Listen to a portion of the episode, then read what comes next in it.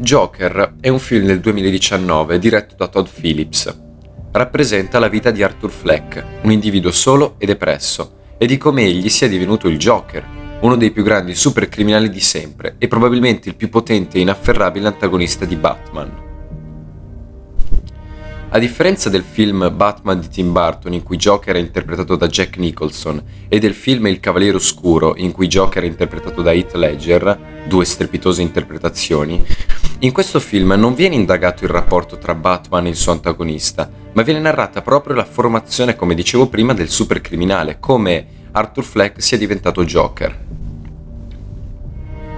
Siamo nel 1981. Arthur Fleck è un uomo profondamente depresso. È affetto da una sindrome pseudobulbare, che è una malattia neurologica che gli causa irrefrenabili attacchi di risa, anche nei contesti più tristi ed opprimenti, e dunque meno opportuni per una risata. Vive con la madre, Penny Fleck, che inizialmente rappresenta per lui una persona di riferimento.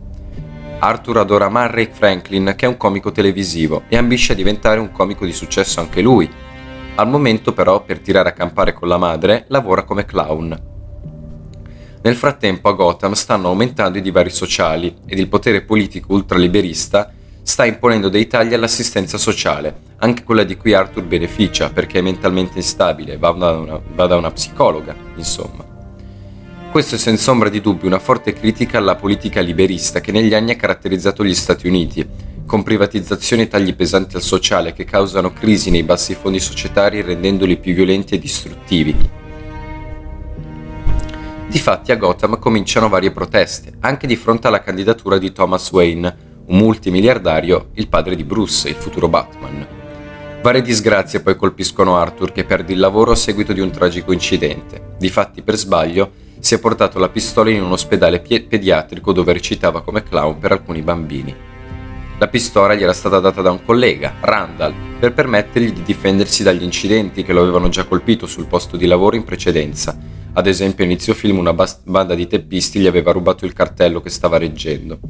Ma poi Arthur riceve su di sé tutte le responsabilità mentre il collega fa finta di nulla. Ecco il primo passo di Arthur verso l'oblio, la perdita del lavoro, il licenziamento. E in una società come quella di Gotham trovare un lavoro, un sussidio non è così semplice. Mentre Arthur torna a casa, si imbatte in tre giovani yuppies sulla metro. Yuppies sono tre giovani rampanti che abbracciano e sostengono il modello capitalistico lavorando per esso. Arthur inizia a subire gli scherni, che poi si fanno man mano più pesanti, arrivando addirittura al pestaggio, ma qui il protagonista reagisce e spara ai tre con la pistola, uccidendoli. Non è giornata. Si viene a sapere, tramite il sistema di informazione, di un pazzo travestito da clown che ha ucciso questi tre capitalisti. Il clown in questione, di cui non si conosce l'identità ma noi sappiamo che è Arthur, diventa il simbolo della reazione delle masse contro l'elite, che a lungo tirano a campare opprimendo e schernendo i più deboli, ma d'improvviso si trovano di fronte a una creatura che con- che sta contrattaccando di fronte all'ingiustizia subita, anche utilizzando e ricorrendo alla violenza. Tanto che si forma un vero e proprio movimento di protesta con tanti giovani a comporlo, indossanti una maschera da clown per solidarizzare con l'ignoto omicida che ha reagito alle derisioni dei tre capitalisti. Wayne li definisce clown per la loro soddisfazione nel veder morto qualcuno più ricco di loro e loro reagiscono coniando lo slogan Siamo tutti dei clown. A quel punto Arthur intraprende una relazione sentimentale con Sophie, una sua vicina di casa che vive da sola con la figlioletta e anche lei manifesta un forte disagio di fronte a questa società iniqua e ingiusta.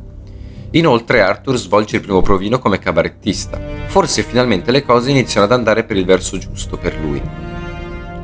Scopre poi che la madre aveva una relazione con Thomas Wayne, al tempo in cui lavorava per lui come segretaria. Dunque si reca alla villa di Wayne dove ha un colloquio col figlio Bruce. È incredibile osservare i due alter ego dei due personaggi fumettistici futuri arcirivali scambiarsi un dialogo, seppur brevissimo. Poi Arthur si allontana a seguito di una lite col maggiordomo Alfred. A quel punto, tornato a casa, scopre che la madre ha avuto un ictus e si reca in ospedale con lei. E qui tutto inizia a crollare. In primis Arthur vede nella tv della stanza dove è ricoverata la madre lo show di Franklin, che riprende lo show da cabarettista del protagonista di cui parlavamo prima. Murray umilia Arthur perché Arthur continua a ridere nel video nonostante stia disperatamente cercando di parlare a causa del suo disturbo neurologico.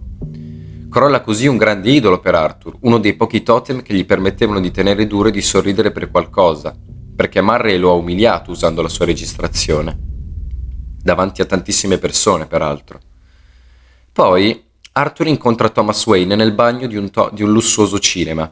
Lui si è travestito da inserviente, Arthur si è travestito da inserviente per poter entrare. E qui viene a sapere dal Tycoon che in realtà non ha avuto nessuna relazione con sua madre. Essa infatti è afflitta, secondo Wayne, da un disturbo che le causa ossessioni. Arthur si reca all'Arkham State Hospital e scopre che la madre gli ha sempre mentito. Lei è affetta da un delirio psicotico e da disturbo narcisistico di personalità la prima malattia causa nella vittima dei deliri, dunque dei convincimenti errati e incorreggibili, nei quali si arriva a credere assiduamente, nonostante siano falsi. Si crede a delle immagini che non sono vere, ma ci si crede intensamente. Invece il disturbo narcisistico di personalità causa una mancanza di, epa- di empatia e un ricorso alla manipolazione. La madre ha adottato Arthur per spacciarlo come figlio di Thomas Wayne e lo ha abbandonato spesso agli abusi dell'ex partner, come il protagonista legge sul fascicolo sanitario inerente ai disturbi della madre Penny Fleck. Così cade un altro totem, un altro legame con la vita per Arthur, che scopre la sera stessa che in realtà la sua relazione con Sophie era immaginaria, era frutto di allucinazioni. Per lei lui è un estraneo sostanzialmente. Arthur ha perso tutto ciò in cui credeva. La madre lo ha maltrattato e umiliato sempre. La sua fidanzata è un'allucinazione. Non sarà mai un comico di successo dato che è stato umiliato da Murray, non ha un lavoro e non ha amici. Le cose da scegliere sono due, o il suicidio o la vendetta, e alla fine Arthur opta, opta per quest'ultima. Il suo obiettivo non è quello di una rivalsa sociale, lui non vuole risalire la società, il Joker non vuole risalire la società per ottenere il potere, lui vuole far crollare la società al livello in cui è piombato lui, è un piano di disordine, di caos e solitudine, in cui tutto ciò in cui si crede viene distrutto senza pietà, come possiamo vedere anche negli altri Joker, quello di Jack Nicholson e quello di Ledger. L'occasione per Arthur si concretizza quando viene invitato allo show di Murray, dove ha un grande e prestigioso palcoscenico dove intraprendere la sua sfida. Qui chiede allo showman di presentarlo come Joker e si presenta al pubblico truccato come un pagliaccio, Arthur si dichiara durante lo show di essere l'autore dell'omicidio dei tre ragazzi, ma non si aspetta compassione per la sua condizione, lui vuole solo ed esclusivamente la vendetta. Come si evince da una domanda di Murray, al Joker non interessa di diventare leader del movimento di protesta che ormai dilaga ed impera tra le vie di Gotham. Lui vuole solo paura, disordine e caos attorno a sé, ma non per ottenere il potere, per il puro gusto di vedere distruzione. Il Joker è il figlio delle umiliazioni, delle ingiustizie, delle malattie che la società iniqua ha scaricato e gettato su un povero disgraziato, che non è stato in grado di reggere quel peso devastante. E così comincia la vendetta. Dopo aver ucciso la madre, dopo aver ucciso il falso amico Randall, dopo aver ucciso Murray, il Joker viene acclamato dalla folla, è l'eroe delle masse, anche se lui non ha nulla di eroico. È tutt'al più un super criminale con il solo obiettivo della distruzione totale, che vuole mostrare a tutti come non ci sia nulla in cui credere davvero, che siano le emozioni, che siano le persone o che sia il potere in generale. Non c'è qualcosa in cui credere davvero, neanche il denaro. E questo lo si vede benissimo in due scene dei film che citavo prima. Nel Batman di Tim Burton, in una scena, il Joker, nella parata per i 200 anni di Gotham, distribuisce non so quanti 20 milioni, mi sembra, di denaro, 20 milioni di dollari gratuitamente alle masse inebriate per poi tentare di ucciderle con del gas velenoso. Nel Cavaliere Oscuro di Nolan, invece, il Joker dà fuoco alla sua parte di denaro appena ricevuta dall'accordo preso con i mafiosi di Gotham. La distruzione e l'incendio del denaro il sim- il sim- simboleggia la distruzione del potere, il denaro è potere, simboleggia anche tutta la spietatezza del Joker e il suo assoluto disinteresse verso il raggiungimento del potere, quanto piuttosto il suo desiderio folle di vedere tutta la società crollare in uno stato di anarchia, violenta e non prevista, dunque non raggiunta con un processo culturale quanto piuttosto con l'immediatezza e col disordine. Tornando al film del 2019, chiaramente anche una critica al modello ultracapitalistico statunitense, che umilia gli ultimi campando sulle loro disgrazie per poi aspettarsi da loro il silenzio e la sottomissione.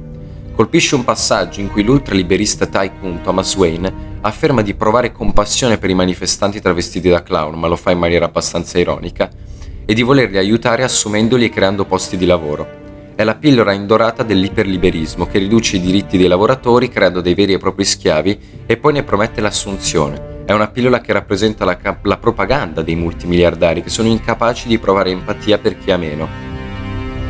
Questo riprende anche la filosofia di Cesare Beccaria, che nella sua opera Dei delitti e delle pene afferma, riprendendo Jean-Jacques Rousseau, come per comprendere una persona più povera sia necessario empatizzare con essa e questo sia un processo mentale non semplice, visto che di solito i più ricchi, che siano borghesi o nobili, sono portati a spronare, a dare il meglio di sé e a cercarsi un lavoro e un futuro, ma è una cosa difficile da poter pretendere da parte di persone disagiate e socialmente sofferenti. Sul Joker del 2019 c'è anche da dire che la prestazione di Joaquin Phoenix è davvero strepitosa e dà a quello che secondo me è un buonissimo film quel quid in più che può fare la differenza. C'è anche da dire che il film è fortemente ispirato a due capolavori del regista Martin Scorsese, ambedue con Robert De Niro protagonista, Taxi Driver e Re per una notte, che ovviamente vi consiglio di recuperare entrambi. Io vi ringrazio per avermi ascoltato e ci vediamo a una prossima puntata con nuovi contenuti. Buona giornata a tutti.